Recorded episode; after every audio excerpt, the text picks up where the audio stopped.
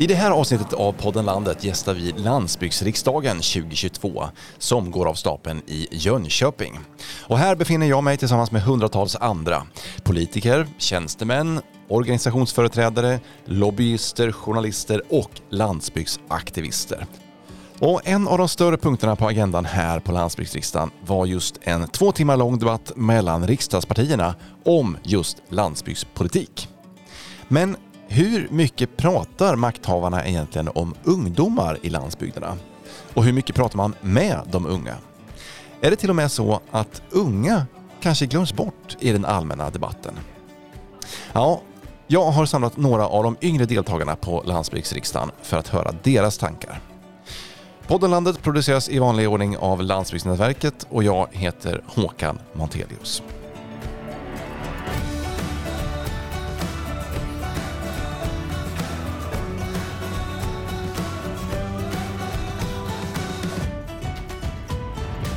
Varmt välkomna till podden Landet säger jag till dagens panel.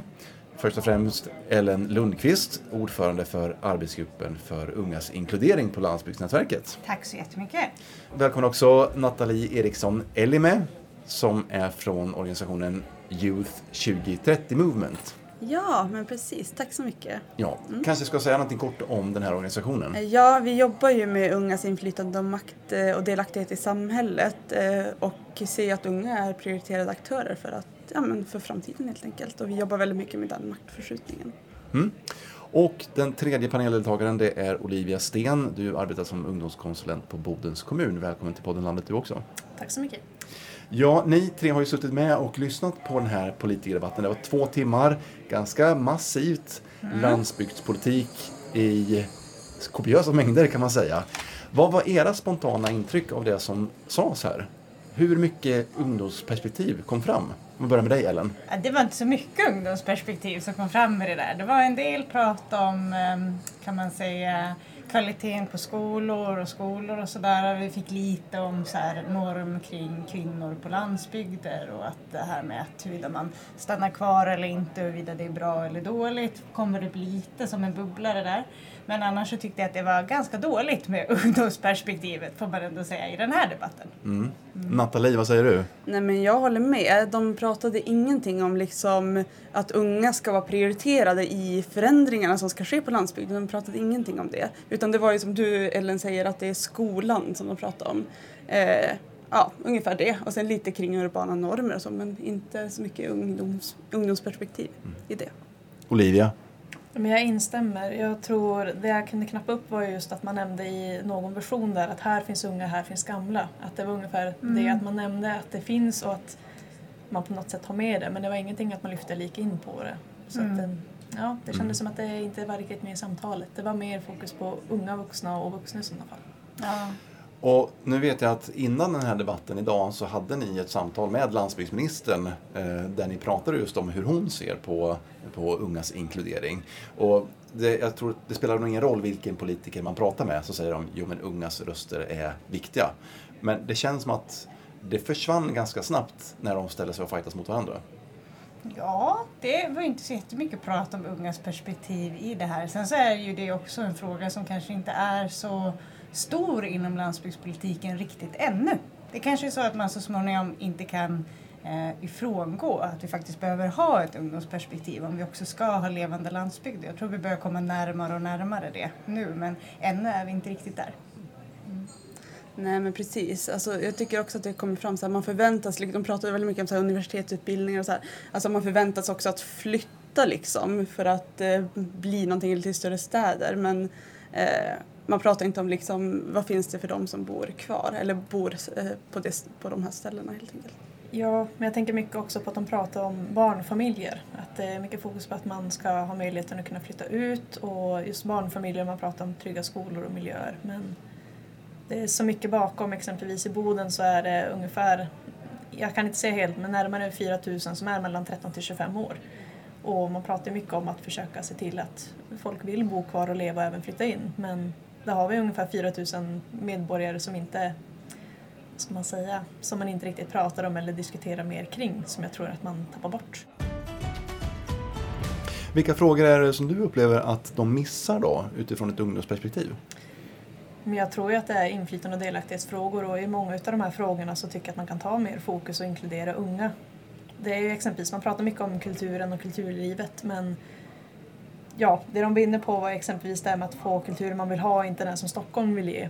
Men det hade varit mer intressant att höra ja, men vad finns det för intressen och vad finns det för behov och efterfrågan. Mm. Och att verkligen få med ungas egna åsikter i det. Och jag tänker det är viktigt att ha med sig det här som du är inne på att ungdomsfrågor är ju inte en speciell fråga. Ungdomsfrågor är ju bostäder, det är utbildning, det är kollektivtrafik, det är alltihop som också är liksom vanliga frågor så att säga. Det är så lätt att placera det in att det skulle vara ett speciellt fack. Däremot så är det viktigt att man har ett ungdomsperspektiv när man utformar landsbygdspolitiken för att den här, äh, alla investeringar man gör, det man satsar på, det man väljer att inte satsa på också har någon form av analys vad det har för liksom, betydelse för unga att man gör de här sakerna. Så att deras perspektiv kommer liksom i beräknandet. Det är det som är viktigt. För har vi inte det, då finns det också en ganska stor risk att landsbygderna inte blir attraktiva för unga att bo på. Vill du tillägga någonting Nathalie? Nej, jag skulle bara säga att jag håller med. Och liksom, vi ser ju också att unga i landsbygder känner sig mindre delaktiga i samhället än unga i städer.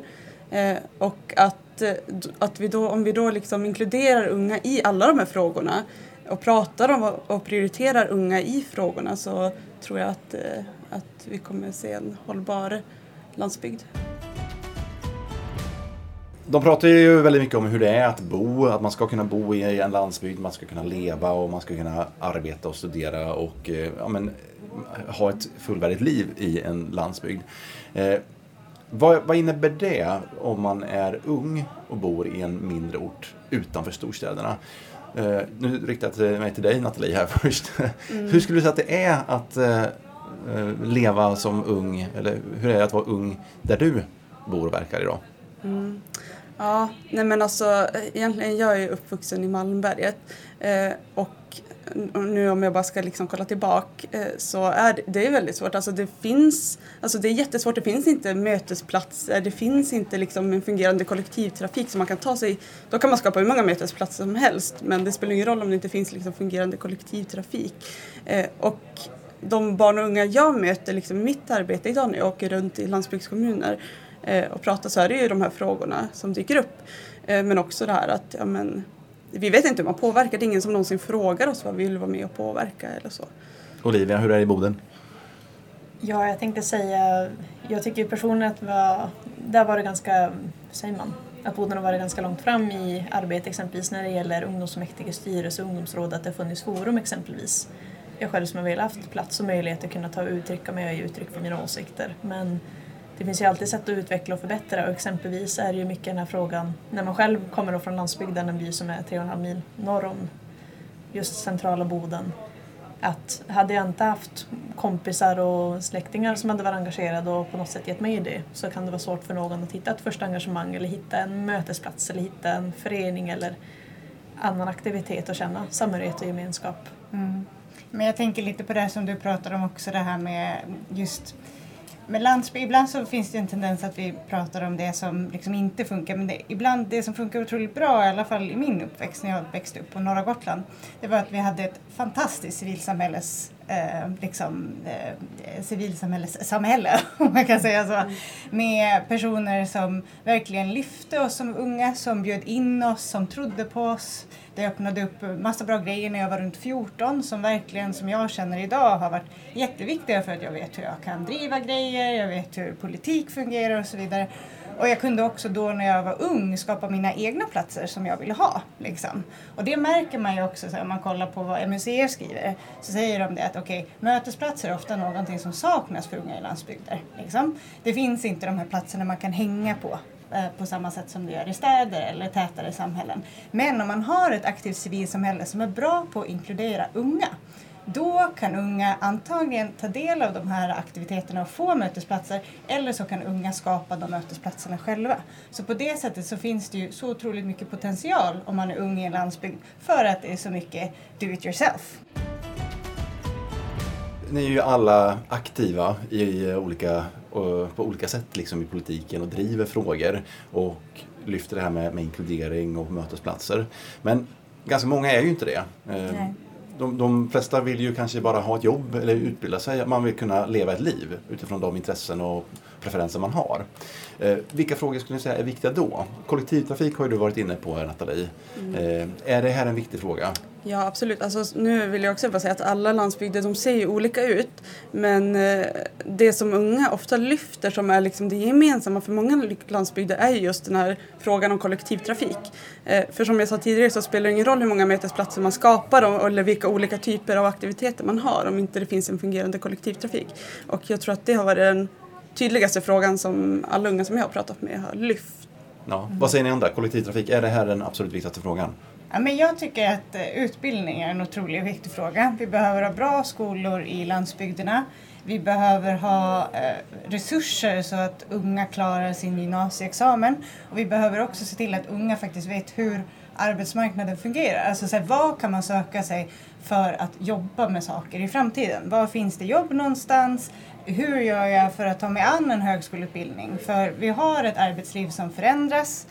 Eh, numera så behöver man ha en gymnasieexamen i princip för att få ett jobb och det här kommer bara öka på. Vi kommer ha högre och högre krav på högre utbildning, inte minst i Norrbotten och norra delen av Sverige där vi har de här gigantiska industrisatsningarna. Som är, vad är det, 100 000 personer ska dit liksom. Det är otroliga människor som ska dit. Men de personerna behöver också ha högre utbildning.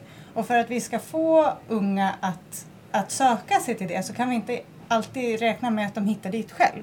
För unga som, i högre grad unga som skaffar sig en högre utbildning har ju också föräldrar som har gjort det. Och unga i landsbygder har tyvärr i högre grad föräldrar som är lågutbildade. Nej men alltså jag vill ju också bara flika in här att om vi kollar på liksom unga i landsbygder så är de ju också entreprenörer i större grad mm. än vad unga i städer är. Ja. Eh, även om man inte väljer att utbilda sig vidare så mm. finns det en stark entreprenöriell förmåga i landsbygderna. Mm. Eh, så måste man alltid plugga, måste man det? Ja men vi har ändå ett arbetsliv som håller på att förändras väldigt mycket. Och där tycker jag ändå att så här, vi borde ta större, liksom, större ansvar för att unga som inte kommer från akademikerfamiljer också får möjlighet att se att de kan utbilda sig vidare om de vill. Sen så såklart, den entreprenöriella förmågan kräver kanske inte en högskoleutbildning. Men om man ser till de jobb som nu skapas i norra Sverige så kommer det att krävas en, en ökad utbildning för det. Jag tror en stor svårighet i det hela egentligen den normer och attityder som vi har. Mm. Att ska man, ska man plugga så måste du ha studentlivet. Ja, då kan du inte vara kvar. Då är det möjligtvis Luleå i sådana fall. Men om du då inte är intresserad av de eh, tekniska utbildningarna då blir ju Umeå eller Uppsala närmsta. Så jag tror mycket fokus där blir att både visa upp och visa möjligheten att det går att plugga på distans och att det fortfarande är det är bra bara det. Mm. Att det ska inte handla om att du måste flytta just själva studentlivet eller att du måste flytta bort för att plugga. Det är okej okay och det är mer än okej okay att bara vara där du vill vara och plugga och utbilda dig till det du vill kunna bli. För det är ju också någonting som har lyfts här, den urbana normen och det var väl någon som sa det att man det, det ses som lite negativt om man blir kvar på sin mm. ort, om man inte flyttar och mm. blir någonting eller utbildar sig. Mm. Känner ni igen er i det? Absolut. En stor sak som jag tänkt mycket på var ju att när jag tog studenten för två år sedan så trodde jag inte att jag nu två år senare skulle sitta på landsbygdsriksdagen som ungdomskonsulent på kommunen. Utan jag tänkte att det bara är de som är ja, med medelålder som jobbar på en kommun innan. Jag tänkte aldrig att jag som 19-åring skulle kunna jobba på kommunen, eh, att jag skulle då bo kvar två år efter studenten. Och det är ju någonting som har följt. Jag tänkte att så fort man är klar med gymnasiet så ska man då vidare. Man ska utbilda sig, man ska flytta, man ska ha studentlivet. Man, man ska göra allt det där som alla andra satt en version i ens huvud. Mm. Mm. Var, var, kommer de där visionerna ifrån då? Är det från ens föräldrar eller är det från samhället i stort? Eller vad tror du? Jag tror det är både och. Jag tror ju mycket ligger i att det är välmenande att på något sätt så ser folk en potential och tror att potentialen kan bara växa någon annanstans. På något sätt, gräset är grönare på andra sidan. Men, ja. Men, utbildning kan ju inte bli liksom motsatsen mot landsbygd. Där kan vi ju inte liksom hamna i vår identitet. Det är också en sån här norm som finns. Men det handlar om vilka möjligheter man har att kunna få tillgång till utbildning. Både utifrån så här, vad man har för arv ifrån den miljö man kommer ifrån. Men också om vi pratar då digitalisering, om vi pratar om liksom tillgänglighet i regionala utbildningscentra eller liknande. Det behöver vi verkligen stärka. Nathalie, vad känner du? Finns det, en, finns det en press att man ska flytta från Malmberget? Alltså, Både och. Dels finns det ju den här uh, urbana normen som säger att man ska flytta och plugga någonting för att bli något. Men jag har också märkt liksom den här starka att man inte ska flytta. Att man, eller jag tänker att många går liksom praktiska linjer på gymnasiet och sen börjar jobba i gruvan direkt eller med liksom verkstads, ja men med sådana yrken. Mm. Och eh, motsätter sig mot det här. Mm. Ja, men att, att flytta och plugga. Och, ja, så både och. Mm. Precis, att det finns som en anti-utbildningskultur ibland Absolut. också. Och den är ju inte jämnt liksom fördelad. Utan, mm. ja, sådär. Och det, mm, den tycker jag är viktig att vi jobbar med. Liksom. När ni har rört er här på landsbygdsriksdagen, eh, hur går snacket då? Alltså, eh, om man pratar ungdomsfrågor, eh, får ni komma in och lyfta de här frågorna själva eller finns det andra som driver de här frågorna också? Eller som ser det som ni ser? Ja, men alltså, vi var ju bara på en panelsamtal idag eh, med till exempel eh, unga på landsbygden eh, och de pratar ju också väldigt mycket om de här frågorna som vi pratar om. Det handlar också väldigt mycket om den här urbana normen, om att eh, stanna eller flytta. Eh, ja, men det finns, har funnits, inte jättemånga aktörer som just eh, har det här ungdomsperspektivet men som sagt som Ellen också sa så är ju alla frågor är ju liksom ungdomsfrågor, det finns inte specifika ungdomsfrågor. Eh, mm. Men man pratar, jag har inte upptäckt att man pratar så mycket om just unga. Nej men däremot, jag håller med om att man inte pratar så mycket om unga men jag upplever också att många är väldigt villiga att faktiskt lyssna och att det finns ett intresse av att förstå hur man kan inkludera unga mer. Det är ju en anledning till att vi är här idag. Vi har pratat med landsbygdsministern, det var ju ascoolt liksom. Mm. och det är inte säkert att det hade hänt för fyra år sedan. Liksom, sådär. Mm. Så jag tycker ändå att det finns, det finns ett intresse. Sen så är det väldigt viktigt att Um, organisationer såsom Youth 2030 och uh, alla Vi Unga och liknande ligger på för att se till att det här samtalet göds och föds. Liksom. För jag tror vi behöver hela tiden påminna om det mm. liksom, för att hålla den här diskussionen levande. För så fort som man säger så här, men det här med ungdomar, då säger alla ja, absolut. Ja, ja. Alla vill vara lite ungdomliga. Ja, nej, men alla behöver, inser väl att man behöver ha med unga om man ska ha en levande landsbygd i framtiden. Men någonstans så kanske man också behöver liksom påminna folk om det. När de väl blir påminda då känns det som att många är liksom öppna för att höra vad man har att säga det är ju ganska talande också att vi inte är så många unga på plats här idag faktiskt. Nej, jag tänkte precis på det. Det är ganska hög eh, snittålder här på landsbygdsriksdagen. Blir det tydligt att ni, eh, är liksom, ni sticker ut lite grann i mängden här och sänker medelåldern? Ja men absolut. Det känns ju också då lite så här, okej, okay, man ser inte den här alltså prioriteten med unga, att man inte bjuder in unga. Det, vi kanske skulle bjuda in liksom skolor eller fler unga liksom att få ta del på scen, få prata liksom, eh, med ministrarna och mm. vara med i, liksom, under de här dagarna.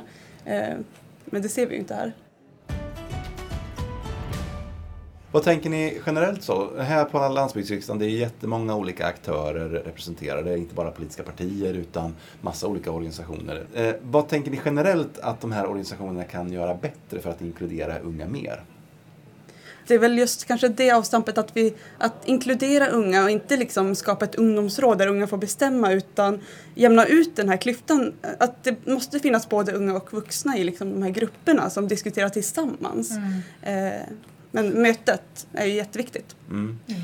Jag tänker att det är, för min del så tycker jag att det, man kan gärna kvotera in eller i alla fall ha så två, två platser som är tilldelade unga eftersom unga inte kommer in i det beslutande rummet. Alltså det är ju faktiskt så att unga oftast inte kommer in i de beslutande rummen som vi har. Så om vi då avsätter plats där vi faktiskt måste fylla med unga då kanske vi i alla fall börjar få in lite mera. Ja men i allmänhet bara att hela tiden se till att man har med det perspektivet. Men att eh, oavsett i vilka forum att bjuda in unga och låta dem vara en del av diskussionen. Att hela tiden ha informationsinsamlingen oavsett om det är enkät, om det är forum, om det är dialog. Men att hela tiden ha det på gång så att det inte är en gång man gör det och det får definiera kommande årsarbeten. Avslutande frågan då. Vad skulle ni vilja skicka med till politiker i allmänhet? De som varit här idag, de som ni har pratat med. Vad tycker ni att de kan göra bättre för att eh, göra, ja, men för att göra livet bättre för ungdomar i en landsbygd.